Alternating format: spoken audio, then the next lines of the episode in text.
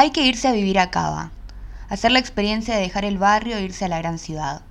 Dejar familia, amigos, costumbres y problemas atrás y salir rajando a Capital Federal, donde la culpa de todo siempre puede ser de alguien más. Olvidarse de los vecinos, de las ciudades chicas, de los pueblos, del país.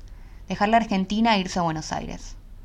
Hay que vivir en un monoambiente con una sola ventana, tener un somier y una notebook, ahorrar espacio, que no quepa nada más que uno mismo tener una pareja, quererla un poco, engañarla de vez en cuando y separarse cuando sea aburrido, disfrutar el momento.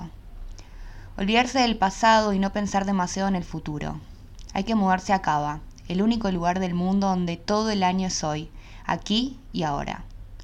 Hay que salir a caminar por la calle Corrientes, increpar a un policía de la metropolitana, filmarlo con un celular mientras detiene un trapito a una peruana de 70 años hacer una historia de Instagram, ponerle uno, dos, tres filtros. Hay que irse a Capital Federal y cambiar militancia barrial por empoderamiento civil. Indignarse con un linchamiento en la Ferrer o por una escalera mecánica de subte sin funcionar. Cambiar el ronquido de un patrullero bonaerense por el pinchazo silencioso de una picana Taser.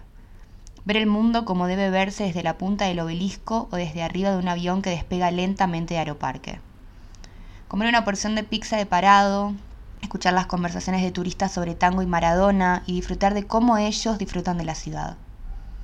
Hacerse fan de una serie de Netflix y odiar otra.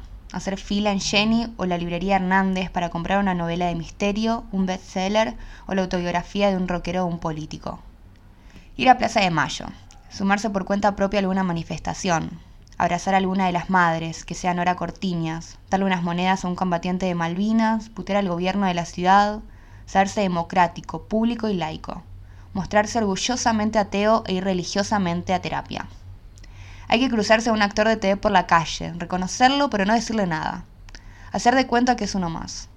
Hay que vivir en Cava para darle una oportunidad a un partido de izquierda, criticar a la CGT por no parar, sentir simpatía al peronismo con esa mezcla de admiración y rechazo con que un infeliz mira siempre a su propio pueblo.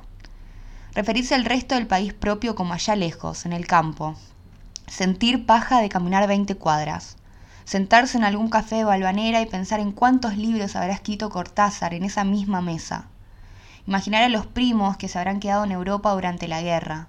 Sentirse más conectado a Francia que a Quilmes.